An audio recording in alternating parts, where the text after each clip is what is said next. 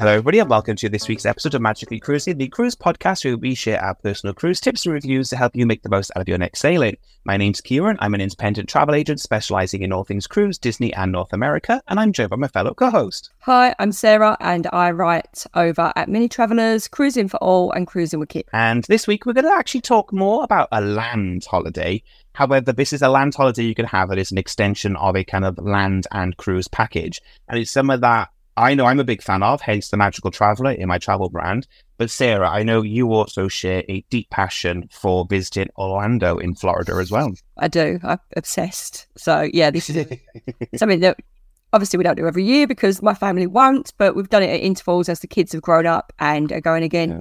next year, potentially twice because I just love it. Mm. Yeah.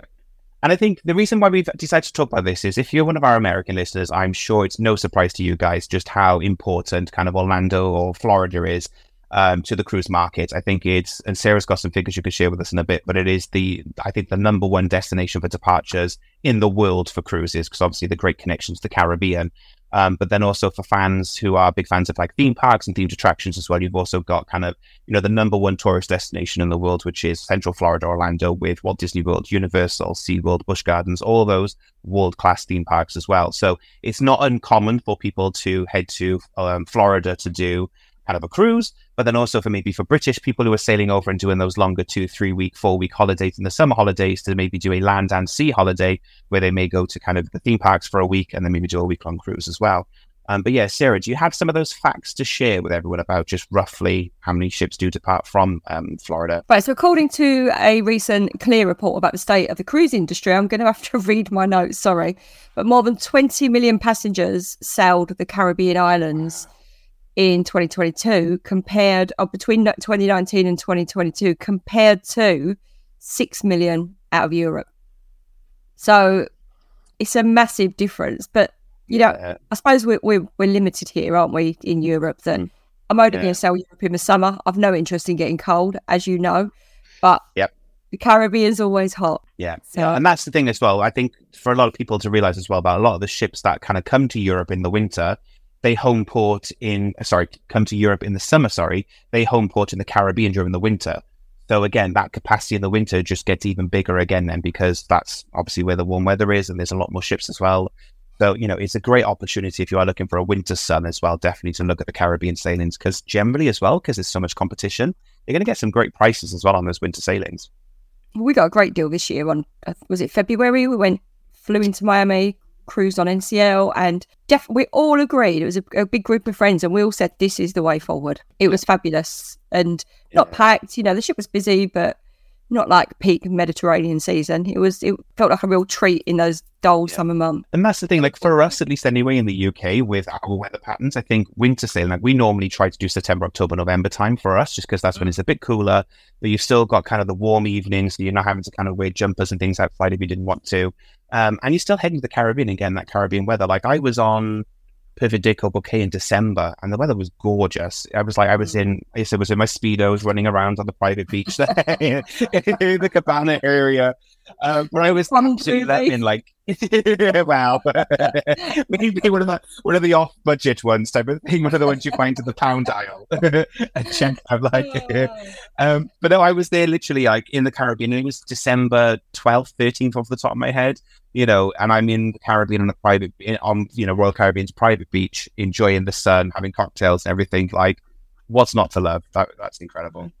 Do you know that's I've never done Perfect Day, and it's it's always been Perfect Day. And then what was it before that as well? They've got the other island, haven't they? Um, Labadee.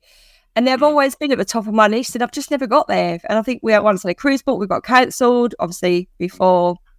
Um, so yeah, that, I think that's really on my list to to do yeah. that. And then to do a two centre holiday for me is both of the things I love most in the world in travel, all in one thing, apart from Italy. I think that's a really good place to start as well, jumping off kind of the perfect day Coco Cay conversation. And as we say, we could probably do a whole series on private islands in the Caribbean and by the cruise lines, but Royal especially have a really strong offering for kind of Central Florida or Orlando, at least anyway, to do the Disney parks because you've got now Utopia of the Seas launching next winter and you've also got Wonder of the Seas currently sailing as well. So you've got regular seven night sailings doing East and West Caribbean, but you've also got Utopia launching next winter as well, doing three and four night sailings, all of them stopping off at Perfect Day Coco Cay. Now, the reason why that's really cool is if you are somebody who maybe wants to do a two week holiday from the UK, you've got the option to do a seven night sailing and then also do the theme parks as well for seven nights. But then equally as well, if you wanted a shorter break and you wanted to maybe do like, you know, two, three days in the theme parks, like a lot of Americans do, they will do maybe two or three days at Disney. They can also then still do a three day, four day Caribbean cruise of Royal Caribbean and do Perfect Day Coco Cay, go off to Nassau and still have that land and sea holiday in a more shorter condensed break as well. So they've got a fantastic option, regardless of kind of you know how long you want to go away for. It is possible within say seven day period to do a land and sea holiday with Royal Caribbean. Disney offer the same as well with their ships. They've got their ship sailing as well from Port Canaveral, where you can equally do again a three four night sailing and do their private island Castaway Cay. um, or you could do seven night East and West Caribbean as well from Orlando, and it's about a 40, 45 minute drive away from kind of Orlando International or from the theme parks. I mean, we've actually got an article about this, which I'll, I'll link in um, back to Royal Caribbean again because that's we always do this, don't we? But but this is the first time that they've ever launched a brand new ship, I believe, on three and four night sailing straight into the short sailings. They've always been longer, and then they've progressed to short sailing. So if you're a real yeah. Royal Caribbean fan, which we are, then it's yeah. a great way to get on the new ship. Um, obviously, new ships aren't the cheapest ships to book, but you can do a four and a three night sailing if your time's short and still get to see all the stuff on the ship. And this ship has got so much on it. But again, that's a conversation for another day. Yeah, well, we have a full episode, so definitely do search back. We've got our first impressions of Utopia this season as well, so have a hunt down for that. It's an Oasis class ship. But yeah, it's a great chance. And I think these shorter sailings, they're not for everyone. They're not like for cruise fans. I don't think short sailings are always ideal just because you don't really get enough time to really bed into the ship. But if you've never cruised before and you're a little bit apprehensive of will I enjoy it, then definitely a short sailing, and particularly in the Caribbean, these short sailings are fantastic for kind of going. I can get a feel for a cruise ship, but I'm not on it for a full week type of thing. So if I find I maybe get motion sickness, or I don't like being surrounded by people, or maybe you know I don't like all the kids on board, a short three night sailing is a fantastic way to try it. But especially as well to get to Perfect Day Coco Cay, I can't underestimate that is an attraction in itself, it is worth doing that itinerary alone just to do Perfect Day Coco Cay. I, as you know, that I'm definitely prefer a, a week sailing, but we're doing yeah. Florida in April and we've booked a five night sailing with Royal Caribbean. And the reason we've done that is because we want more time at Universal and maybe the odd Disney. So the, for, when you're traveling from the UK, sorry if you're in the US, obviously you're really lucky and you're there, and I wish I was. But when you have to come from the UK and you've got all that time to travel, you lose your first day because you've got jet lag, especially if you're traveling with kids. I mean, all right, you're up early, so there's no argument for getting to the park, but you've only got so much time off work and you've got to fit it in for that trip. So our next trip, we're away 16, 17 days and we're only on a five night cruise. So it is a good time to do that if you want to fit in Universal yeah. in the parks as well. Yeah, yeah, absolutely. And that, that's what they're designed for. Definitely Port Canaveral, especially, is designed for kind of bookending, you know, mm. onto a land holiday. And I think, you know, we can talk more as well about kind of just why you'd want to do that. Because obviously, the cruise, we've talked about cruise to the cows come home, and there are so many fantastic, you know, itineraries you can do from Port Canaveral. You know, East and West Caribbean are quintessential classic cruise itineraries but it's like you know going to disney world as well especially like you could spend i have done three week holidays to disney world alone and still not felt like i've done everything you can do in walt disney world. Sometimes that puts people off and they're a bit like oh my god how am i going to cope if i only do a week? You can also do a week. I'm just a weirdo. I obsess over everything and like i i see every show i see multiple versions of it because i like to kind of you know capture it for memory and for blogging and things like that um, you can have a wonderful time doing a two, three night, four night break at Walt Disney World, but you can also do a longer break if you wanted to. So yeah, having that flexibility to kind of mix and match what you want to do, whether you want to do a longer Caribbean cruise and a shorter land break, or do a longer land break and then go on and do kind of a shorter cruise. Totally flexible to do that within the central Florida belt, at least anyway. And you can go back again and again. I mean, this will be is trip number four for us, so not like some diehard Disney people, but we haven't done Tron. We haven't done Velociraptor. So there's so many things yeah. that we haven't done at Universal and Disney. Uh, I definitely want to go in the cafe, the, the bar from Star Wars. So every time we go, there's more stuff anyway. So you can just go again and again for short trips if that's what works out with your yeah. work schedule. Yeah, absolutely. Well, I've done 32 trips to Walt Disney World in total, and we've bought wow. into the Disney Big. I've got the back. um, like we've bought into the Disney Vacation Club as well, which again that's a whole other conversation. But that's the Disney timeshare. So me and Phil now we have a timeshare at Walt Disney World. I'm not going to go into it because it's not necessarily right for everyone, but it was right for us. Um, so that gives us the opportunity to go every year if we wanted to. Um, and as Sarah said, there's so much. Even the time, like I was there last in 2019, I think it was the last time I was able to go, um, just down to the COVID regulations and things we've done since then. Since then, they've added, as you say, Tron's now come to um, the Magic Kingdom and Walt Disney World. You've got Ratatouille in Epcot. They're just about to open a whole new Moana attraction and kind of redeveloping the front entrance of Epcot. There's all new nighttime entertainment, new shows. There's always new food to try, new parades, hmm. new shows, new nighttime. Like, like see, in the time since the time we've been until the time we'll probably get to go next, there's been three new nighttime shows that have come, gone, and been replaced in the Magic Kingdom and then Epcot alone. There's always something new, and that's before we then talk about the other attractions. Like you can't underestimate how important Universal is as well. And I think Universal is becoming every year a bigger and bigger draw. It's always been kind of like people would go, Oh, you've got Disney and Universal. But some people now they say in I'm going to Orlando for Universal and Disney doesn't even enter the equation for them because Universal's become such a fantastic resort for families to go to now as well. Well, that's what we're doing next time. We're staying at Universal and we plan to spend most of our time at Universal, but then we're going to go to Disney try and do two days because there's stuff that we want to see that we haven't seen before. But I just yeah. I want to stay on the City Walk. I want to get the boat in every day, and that that was the draw for me. And the, the hotels yeah. At the moment just seem so much better value for like for like. Yeah. Then they're a lot better value at Universal at the moment. Yeah, I I don't want to officially say that because um, it's a very soft thing. If you get it's very emotional about kind of which one's the best is best. But if you look in black and white, how far your money will go your money will go a lot further at Universal mm. than it would go at Walt Disney World. Disney will kill me if they listen to this. it's it's a very valid point at the end of the day, and this is where I'm, I you know I do feel like moving forward, Universal is going to become a very strong competitor in the Central Florida market because 2025 they're also opening Epic Universe now as well, their third theme park as well. Adding into that Volcano Bay, their water park, and then multiple resort offering, they have an incredibly strong portfolio now of experiences that you can have with some you know, world leading franchises that are going to give families a fantastic holiday. You could spend a whole week soon at Universal, which if you were to ask me, you know, five years ago plus, I would never have said Universal for longer than a couple of nights. Whereas now, easily, you could spend a week and longer at just Universal and their, their theme parks, and especially 2025 onwards with Epic Universe. Then pair that with, you know, Royal Caribbean or something like that as well. I think you've got a fantastic week two week holiday just between those two products alone. I mean, I think I'll, i could just spend a week at Harry Potter. Just, just pretending I live there. just yeah. going to school every day, pretending I'm a teacher.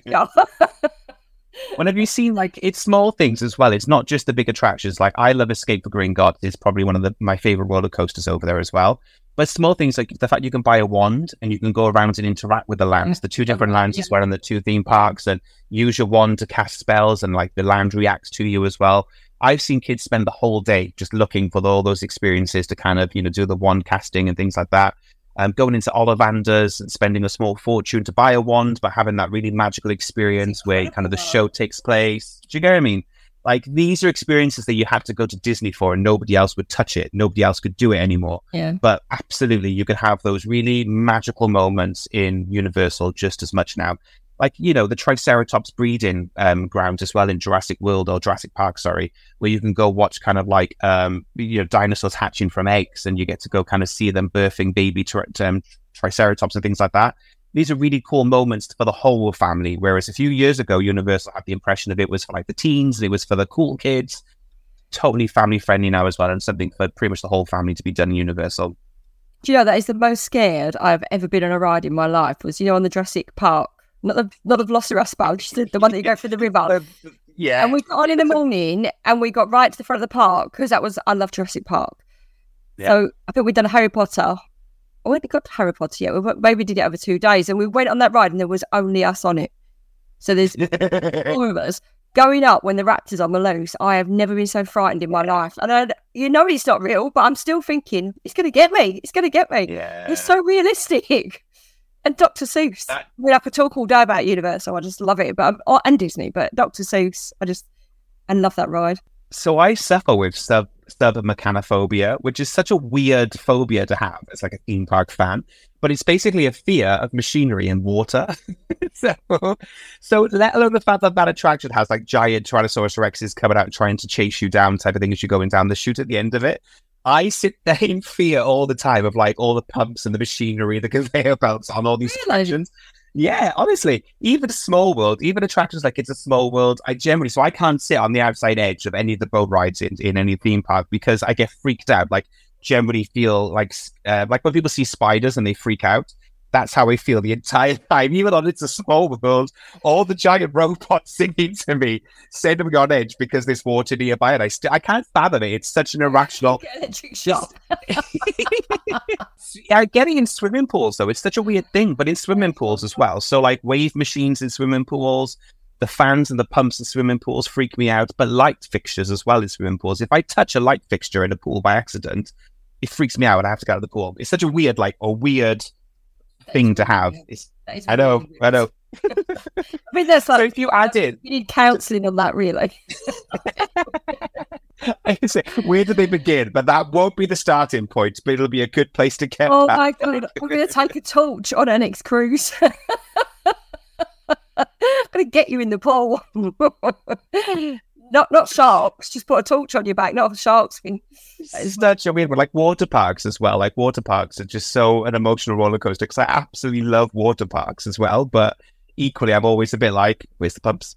Where's the water? Where's the water coming from? How's that get there? It's, it's Oh, yeah, just a weird do you know thing. I love Small World. My my whole family hate it because I have to go on it every time I go because I just Yeah. it's beautiful. I've got that song in my head to the end of the day. He goes mad, but I love it. I just, we play a game when we go with my family is that we go on it guaranteed without fail. Because as you say it's a classic disney experience you have to do it to small world. But we have a game basically the first person after we come off it who sings the song has to buy lunch. And literally we played the game with my nan within about five minutes. My nan's like it's a small saying and I'm just like you nan nan So I mean, obviously, again, like always, we've just gone straight into what we're excited about the theme park. yeah How easy is it, as uh, from from your agent perspective? You know, obviously, I've just booked this, so. But how easy is it to book a package with cruise and sail? How easy is it to get from the Mm. port to the ship, the, the airport to the ship, or the port to the yeah park? There's a lot of things to consider. I would only talking about, about uh, Central Orlando. There's a whole other conversation about Miami, Fort Lauderdale, and so on and so forth. But for Central Florida, you obviously fly into MCO, uh, which one of the Royal Caribbean sales managers said they refer to as Mickey's corporate office. Um, so MCO is Orlando International Airport, basically, and it's going to be. At the moment, anyway, it's a short transfer drive. You used to be able to get a free shuttle with Disney if you stayed in a Disney hotel. That has stopped, but you can get a coach transfer. But to be honest, I now just recommend to my customers they just get an Uber is so much cheaper than prepaying for kind of a shuttle. If you've got like a big, big family, then you know debatable. But just get an Uber generally to the theme parks or hire a car. A lot of my a lot of my customers will hire a car just because they can then explore the other attractions around Orlando. And driving in Florida, I personally think is really easy, but everyone's comfort level with driving on the other side of the road is different. But no, like Orlando International is like 40 minute drive, if most from Walt Disney World, maybe 20 from Universal. So very easy to get an Uber, very easy to drive to. Um, you can pay for a shuttle coach if you wanted to, so you don't want to drive a car. You can get a shuttle coach quite easily as well. Um, uh, Port Canaveral, the cruise terminals, say 45 minutes, 50 minutes away from Central Florida. So that again, generally you have to get a shuttle or a taxi to do that, and that can be quite expensive. So maybe consider if you're staying in like Walt Disney World doing a Disney cruise, you can pay Disney to do their shuttle transfer. That's generally quite easy to do. So it's doable, but there are things to consider, at least anyway, about how you get around and between the different attractions, at least anyway. But if you kind of just want to stay in one base, that's very easy to do. Do you know what we did last? I mean, we stayed at Miami. Uh, we flew into Miami, so I suppose it's a slight difference. But we didn't want to drive around Disney. We stayed on site. Mm. My husband drives to Manchester every day. He doesn't want to do it, and I definitely don't want Yeah. to do it. So what we did was we hired a one-way car. Oh, one way, one way rental. Yeah, and you can drop them off at um, downtown Disney. So what we did was we went to the Yeah. hotel, flew down from driving to Miami, and then just dro- dropped all the cases off at the, the hotel, unpacked, went to downtown Disney, dropped the car off, had Yeah. dinner, got the transport Yeah. back. So I wonder if they do that Yeah. into Universal actually. So I know from experience in Disney, at least anyway, if you use certain car hire companies, and Alamo is one of them, because Alamo is my go-to Yeah, partner. so So if ever. I'm hiring a car, I will always suggest Alamo. Myriad of reasons. It's not that anyone's awful, but I've had more consistent good experiences with Alamo than of any of the other car rental companies. Enterprise is fantastic, but Enterprise can be quite expensive. Um, and there are car hire companies I would avoid like the plague, but that's another conversation. Um, but on a tangent, sorry, uh, Alamo will come and collect you, sorry, from your Walt Disney Resort. So in your Walt Disney room, there is a phone number to call the car rental company. Um, right. You can call them and they will come and collect you via the shuttle bus and take you to the car rental terminal, which is just south of the Magic Kingdom. And equally at the end of it as well, then you can get a shuttle to the theme parks or to your hotel if you wanted to after you dropped your car off and picked it back up again. I don't know about Universal. I've never personally done it at Universal, but definitely for Disney anyway, they will come and collect you and take you to the car rental um, office. It's definitely worth doing. I mean, it worked for us because we. I think what we did on the at the end was we got a car the day before we needed it to go back to Miami, and then we did yeah. Universal that day, That's and it just right. really worked. Yeah. Maybe that's an option this time. Maybe if we can find it in Universal to do it, do this yeah. at the end, and then drive to the port and drop off. But it definitely makes it easier and it does save you money if you don't want the car for the whole week. You don't want to pay for parking yes. or for cars because obviously yeah. that's all the expense. Well, that's come back now. So if you were to travel to, say, Walt Disney World in the last couple of years, you did have to pay parking regardless. They did start charging for overnight parking for hotel guests at Disney World, at least if you're staying in a Disney hotel. Uh, it used to be free. Then they then started charging.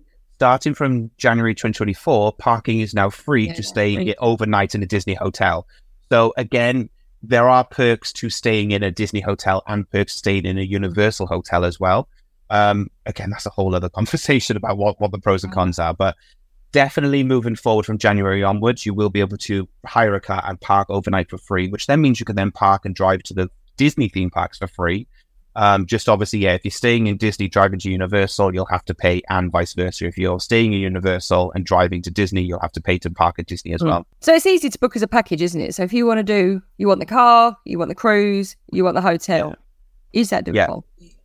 It's all tailor made. I will say that from the UK perspective, and I, I assume the American agents are the same as well because they're all bespoke products. So there's no one that will just off the shelf be able to offer you all of it type of thing. So whenever I build a package like that for customers, it's all tailor made. So I will um, source the beds that, we call them beds. Sorry, I'll source the hotel separately, the car hire separately. Um, the cruise will all be packaged separately, and then I will use our ATOL license for us in the UK to make that an ATOL protected holiday. There's loads of options and variables around it about kind of deposits and things like that. But in general, no, it's all tailor made because it is a multi-center holiday, so it's uh, if, if even if you want to do like a split stay in Universal and Disney, that's something that I've done quite a lot. So customers will have a week in Disney and a week in Universal. That's also tailor made as well because they're different suppliers who supply Disney rooms versus who supply Universal rooms. So we have to package it together. But you only deal with me for it, but it is all tailor made to every customer. And I think I could probably say the majority of Orlando holidays would all be tailor made and packaged by a tour operator or a travel agent just because the nature of it even if you just go into one place and stay in just Disney, generally you'll use a tour operator to package it to get an ATOL protected holiday. I think the key thing with it is, is just that you can totally tailor make this. I know it's easier for people to advertise of go to Disney for 14 days and that's it. But I think the key thing for me to stress with a lot of people who are looking at Central Florida is yes, Disney's amazing. And I, I love Disney. I've been so many times and it's my favorite place to go in the world. But there is so much more to Florida in general, let alone Central Orlando. So don't be afraid to mix up your holiday as well and have a split stay. So do a land and cruise holiday. You know, some customers of mine will do a villa break. So they'll go into a private villa to have that family time together, self catering holiday. But then they'll treat themselves to like four or five days luxury in one of the top tier hotels in Disney or Universal to have that really nice, you know, ex- indulgent experience of doing the theme parks as well. So it's not like you have to go and just stay in the same hotel for the entire two week or three week break that you're having. You can mix and match it with different things. Even maybe drive down to Miami and do that. So I've got customers who are doing that. They're flying in, doing a week in Disney, going down to Miami, doing two nights in, in Miami, and then they're doing a Virgin cruise as well. So they're mixing Disney and Virgin on the same holiday from Orlando and Miami and hiring a car and all that type of thing. I've got another one who's doing the same, going down to the Keys after their cruise. There's just so much to see and do in Orlando, like in Florida, that you don't have to stay in just the Disney bubble if you don't want to. And I think that's the thing with in February, we did a couple of nights in Miami, and I always thought, yeah, um, it's probably going to be overrated, and I'm probably not going to yeah. love it. But I mean, I just fell in love with Miami. I, so we, I will definitely do Miami again next October, and that and that's the problem. I mean, if you're American, then you live there again. Um, you can fit it in, and you can fit it into a shorter space of time, maybe because you can do multiple trips. If you're going from the UK yeah. or anywhere else in the world that is a bit of a trek, then you've almost got to fit so much as much as you can in with a bit of downtime because yeah. the flights aren't cheap. So you've got to factor in that I'd rather go for more days and go less and pack more in. Generally, yeah. So until we had the dog, that's what we used to do as well. So when we didn't have to worry about kind of childcare, we would go away for three, four weeks at a time, just because, like you say, by the time you're doing that flight, and like it is long haul, so you've got the time difference and things like that. But we would definitely do three, four week breaks, and we would do a lot of mixing it up, staying at different hotels, just again trying things and trying exploring things. On the whole, it's rare that I would sell a seven day holiday to Orlando, just because long haul being what it is. That's not to say they don't exist. Some people will literally fly over, do the cruise, fly back. So they do exist totally. Um, we're talking purely from a UK perspective. Now, UK customers travel very differently to American customers. So just to preface that to any of our American listeners. But generally, yeah, for Orlando, I'd say 10 to 14 is the typical. And then there are extremes where people will go for 21 days, four weeks type of thing at the kind of extreme end. But generally, if they're going for that long, it's usually they're staying in a villa. So let's talk about times to avoid at Disney because we did this this year um, and we booked. Now it, it's okay because we were there a bit longer, so we can adjust the time that we, the place we were going to Disney. But yeah, the first weekend we're there is Disney Run. We're on Disney weekends, yeah. Yeah. So, and th- there's so much to think about, isn't there? Because uh, all we focused on was right the cruise. We we went out of school holidays because obviously it's cheaper and the kids aren't at school now. Um, so we looked at that, but then what we didn't look at was Disney was what was on at Disney. We just thought about the school holidays are on, we're good. Then we realised there's a marathon going through Disney. Now, yeah, I don't. I, as as someone that's not going to be at the marathon, I'm sure that's not going to be much fun for me. So, and also the, the parks are going to be packed. Am I right? Yeah, yeah. So Run Disney weekends. For those that don't know, they obviously Disney run their own marathon series of events, and they have exploded in popularity and got bigger and bigger and bigger. They are weekend long events, and they usually tend to have two or three a year. Now, I've been, and I by accident just happened to be at, in the um, Walt Disney World when it was happening, and it is a, it is a nightmare just because it does add extra capacity to whichever park is hosting the run. So on our trip it was Epcot, and Epcot was just so busy after the run. So the other side of it as well is it creates a bit of a transportation nightmare as well because the day the run is happening, all the transport's diverted and relocated around. So it does cause a bit of a I want to get from this park to this park, and I've got to avoid the marathon. Um, so you can see all the dates. So definitely, they they're usually kind of on a twelve month window where you're going to see them. So if you ever you kind of go in, when shall I book? Then definitely check Run Disney. There's usually one around about February time off the top of my head. Usually one about September time, but I never know for sure. I don't think it's every year. They're always the same dates. I think yeah, it's more. This, I think April's the new one next year.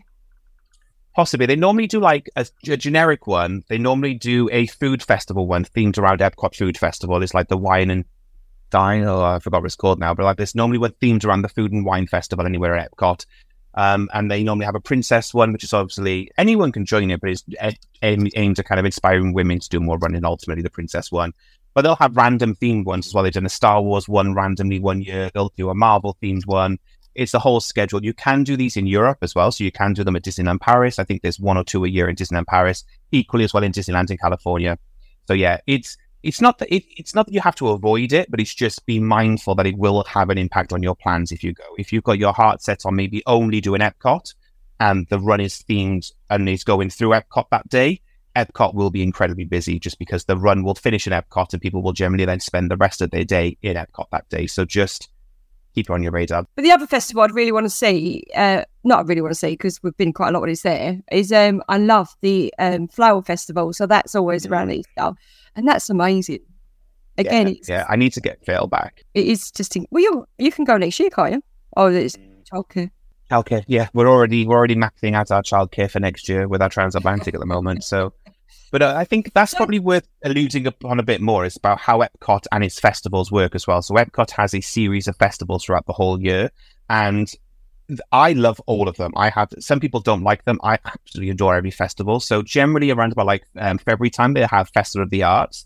So that is um, a season that is all inspired by kind of um, artists, um, all the kind of work that the artists do for Disney. And it's really, really cool because you'll see pop up paintings, you'll see kind of people creating artwork around the theme park. There's loads of new food, new entertainment inspired around kind of just the creativity of being creative with art type of thing. Then, as you just said, then as well, kind of moving into spring, we get into kind of the Flower and Garden Festival, which again is a celebration of kind of all things gardening ultimately. So again, you'll have all new food program as well, all new entertainment themed around food and dying and um, food, sorry, around flower and gardening as well. Um, and then when you tend to get to kind of then the summer, and it's this has got bigger and bigger every year. It started off as like a six, eight week festival, and it's now pretty much like four months.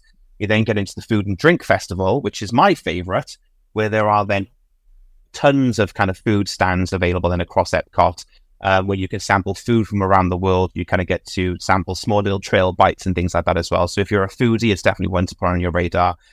I believe the dates start now, like July, right the way through to kind of um, off the top of my head, like mid early October, off the top of my head.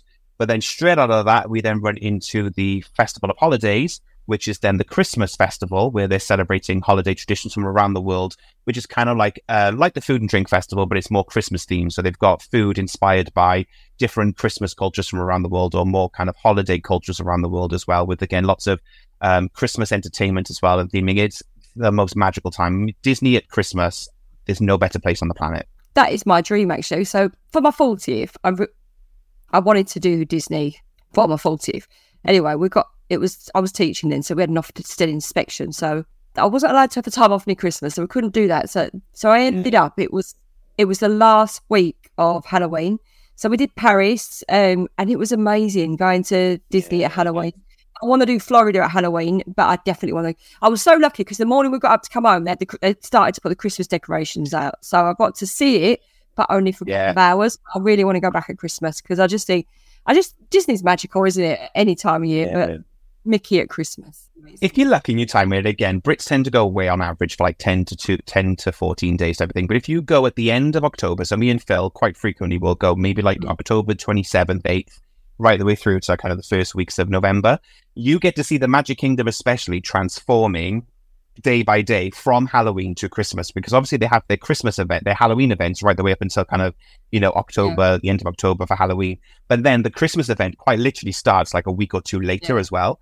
So you could walk into Main Street on like the 1st of November and have Christmas decorations up in Main Street, but then walk further back and still have Halloween decorations up in the other legs of the park. So it's kind of like this amazing, weird week and a half period where the two holidays quite literally collide in the Magic Kingdom as they're taking down Halloween and putting Christmas up in the same park. So when we're there next week, next year, I'm going because it's Christmas. Christmas. Oh my god! Well, we're on. Yeah, yeah. Well, we get off, don't we? So the generally the earliest I'd known Christmas to be fully installed is the 7th of November from my memory. That's a date that sticks in my head because we were there for it. It was the first Christmas party in the Magic Kingdom. And by it literally in that seven day lead up, we got to see each part of the park day by day just transform more and more into a Christmas wonderland. Oh, when do we come back? When do we get off the ship? I'm sure well, I'll be there. I cannot not come back. I can't go and not do Disney at Christmas. So we dock on the 7th of November. Oh, so Christmas will be in full swing. yes. right. I mean, right. So that actually leads on to something that we wasn't going to talk about, but I'm just going to push you on this now. Um, we, don't, we don't fully understand it. Well, you understand it more than me. Um, but I can get the Brightline. Yes. Yeah. Brightline is go to Disney and come back. I'm doing it. Mm. This is so exciting, and this solves one of the biggest problems with with Florida and getting around here. Ultimately, is the lack of public transport. And the Brightline, for those that don't know, is a new train service that's being built currently, and they're still finishing off the extension for it. But it allows you to catch a train pretty much connecting by 20, the spring 2024 Miami Airport right the way through to Orlando International Airport as well. But it allows you as well to stop off relatively close as well to the cruise terminal in Miami, but also the cruise terminal in Port Canaveral, not Port Canaveral, sorry, for um, Port Everglades, so in Fort Lauderdale. So you can catch, you can go straight from kind of Central Florida, do a three and a half hour train journey right to the two cruise terminals down in the south of Florida as well, which considering the options before were to either hire a car or to pay for a very expensive coach is such a blessing to the area. It is because we've hired a car and drove one way, but now to just be able to jump on a train and chill out yeah. for that journey, especially when you've been driving. I think we stayed overnight yeah. in a hotel to make sure we got some sleep and then was up early the next day and drove down and this is like a really premium train as well. This isn't like you know taking um, one of the local trains here in the UK or kind of some of the trains I've seen in America, um, you know Amtrak and that, which are a little bit in the politest way, a bit run down and not not a nice experience. These are really high end, beautiful trains. Even at the standard entry level, you're getting a really high end service type of thing. But you can also pay for premium. And I treat myself in strange places, but I will totally pay for the premium service on board Brightline because it includes a lounge before you kind of get on board. You train as well, which is includes then all the snacks and tea, coffee, and I pretty sure I've seen reviews where they've had like alcohol, like wine and beer as well for you to kind of do. So what a lovely way to start a train journey, especially if you're doing that longer, you know, Orlando down to Miami to catch a cruise from south of Florida. Um, that would be amazing. But then there's also the option as well then to extend it with concierge service as well. So they'll do within a certain mile radius of the train station as well. They'll do door to door. So if you are going straight from Orlando to the cruise terminal, you'd have to be on an early train, but it is possible to then be at the cruise terminal by about midday ish and then get a chauffeur take you straight to the cruise terminal. I think that's a fantastic way to travel and solve that problem of how do you get from Disney Universal down to Miami to take a cruise from Miami. It definitely gets, Or the, or definitely makes getting around so much easier, doesn't it? it's, it's just an extra cost that nobody really wants, really. And I guess, like, obviously, the bigger the group, then the cheaper a car could become. But just if you don't want the hassle, and I'll be honest, like, I, I'm not a big fan of driving. I, I don't mind driving in Orlando or Florida, but I just don't enjoy it anymore. It's not something that I look forward to doing. So I would weigh up the cost and kind of go with if it's not that much more to take the train, I will always choose the train because it's not just the cost of that, it's the cost of car parking as well. Like as we said, Disney is now making it free in, in the new year. But if you then go from Disney to Universal for the day, you've still got to pay the $25, $30 to get into Universal. So Yeah, but that's only if you're staying at Disney, though. If you're staying in a villa, then the cost is considerable because you've got to park every day. 100%. It's only 100%. Disney Resort gets that get it free, or Universal Yes. to stay at Universal. I'm Do pretty sure Universal Universal just get gets still free paid. No, I'm pretty sure they've still got to still pay. So pay. customers of mine still paid per day. I think it's cheaper than Disney from my memory. Um, I don't have the figures in front of me, sorry, but you do, do well. When I last had customers traveling last year, they still had to pay to stay in Universal and park a car. Very few of my customers will hire a car anymore. Um, just the last customers of mine that did hire a car to stay at Universal, they had to pay per day. Well, when we're going to Universal this time, and this so we were between the, the Adventurer and Sapphire Falls, obsessed with Marvel. So I love the Venture, the Adventurer. Is it Adventurer? Is that what it's called? The big The Ventura, yeah, nothing to do with Marvel. Adventure. No, but it looks like Marvel. Reminds me of Marvel. Um, in my mind, it is. In my mind, it is. Um,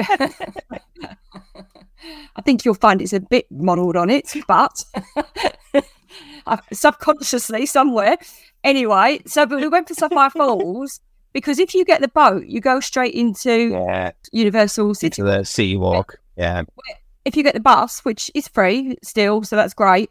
But then you have Yeah. to go outside and go through the escalator, and that is a right trick. So that's why we chose to go that way to get into the centre of it easier. those those resorts as well though so um the sapphire falls i'm pretty sure it's portofino i'm gonna get shot by like universal hardcore fans portofino hard rock hotel and there's one more that i can't remember the name of they're like the high-end super deluxe resorts but that's one that's that's one of the perks you get for it Yeah. is the fact that you can get the water taxi yes from your hotel um to city walk type of thing there's loads of other perks like extra early hours um express passes and things like that. So I think you get early access to Wizarding World of Harry Potter. You get express passes as well for each time you're staying in those top four deluxe resorts. Whereas Aventura is premium, if I'm right. So it's kind of more the best way to do it is like a four star um, rather than a five star. Whereas the one you're staying in Sapphire Falls is definitely one of the five star ones. You get Yeah, the but top we don't third, get- the top access. We don't. It's the one resort that's in the middle that you don't get the fast pass.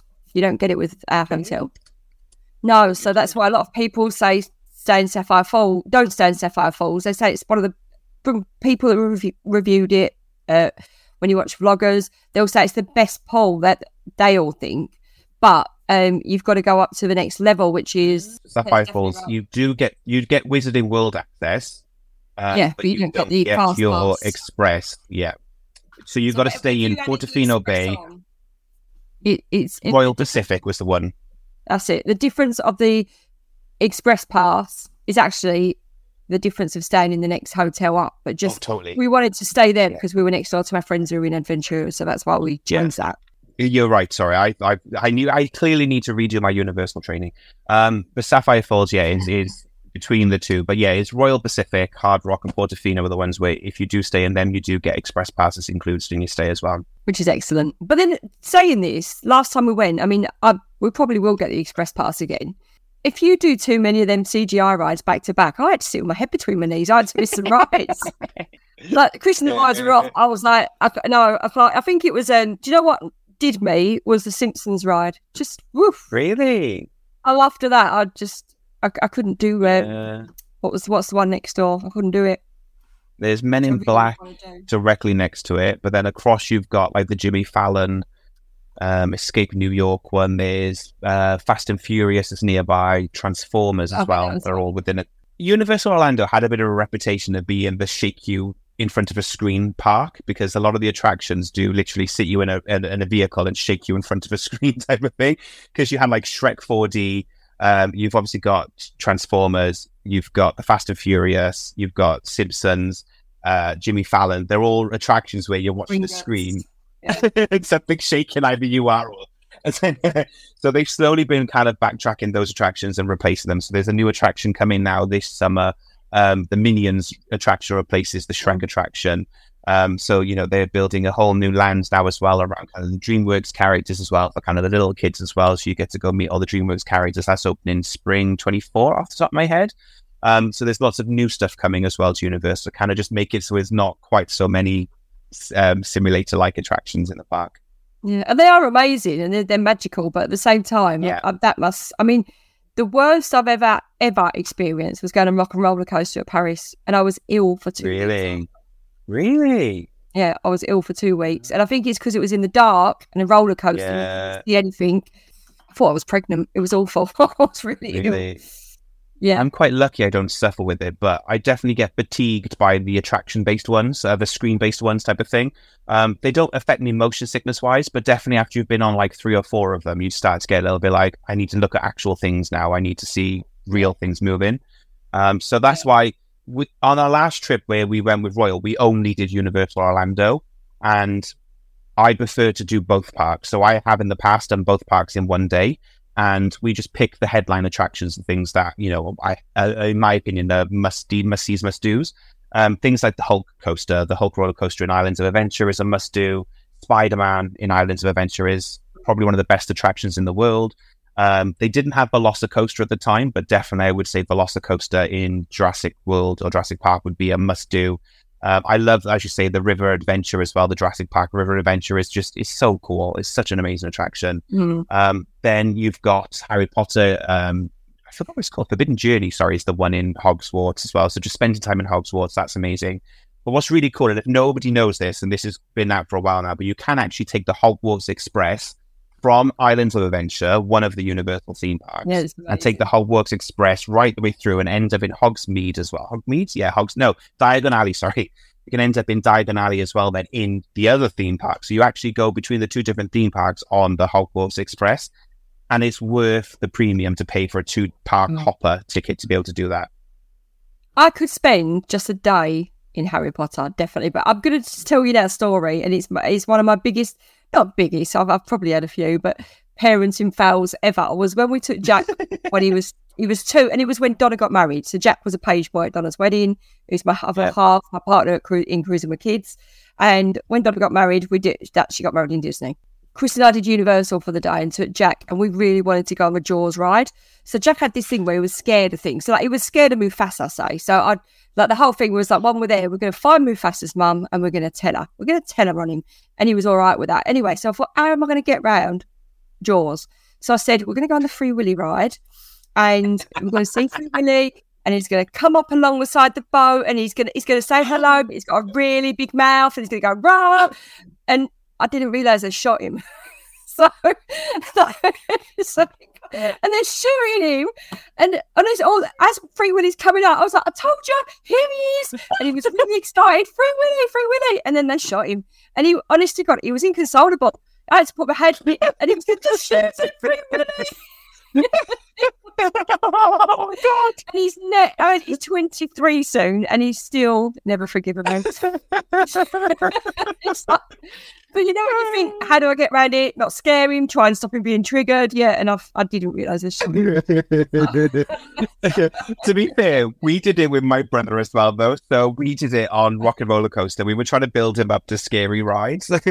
So we were taking them on, like, you know, um, Big Thunder Mountain. We were taking them on the, like, the small coasters at first. And then we got to Hollywood Studios and we, we were like, yeah, let's do Rock and Roller Coaster. You've been on roller coasters now. You're fine with them. This one's fine. And obviously, there's this giant Cadillac upside down outside the front of it. And he's like, does it go upside down? I'm like, no, it doesn't. It doesn't go upside down. I promise.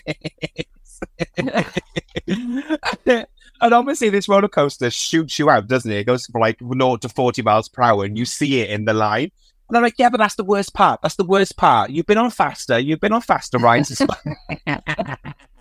the photo still to this day is one of the best ride photos ever because you could just see my brother literally in tears like in the ride photo and all I could hear was my brother crying the entire way around so it's like but you've done it now you've been on the Oh, and he wasn't scared. I'm going to correct myself. He wasn't scared of Mufasa. He was scared of Scar, obviously. Um, oh, well, yeah. But yeah, yeah, that's what we do with all the big Disney bags, telling their mums on them. I think if you ever need tips on how to get your kids on attractions they don't want to get onto, we've got yeah. you covered. Just lie. Mileage may vary, but case study, we haven't had any problems.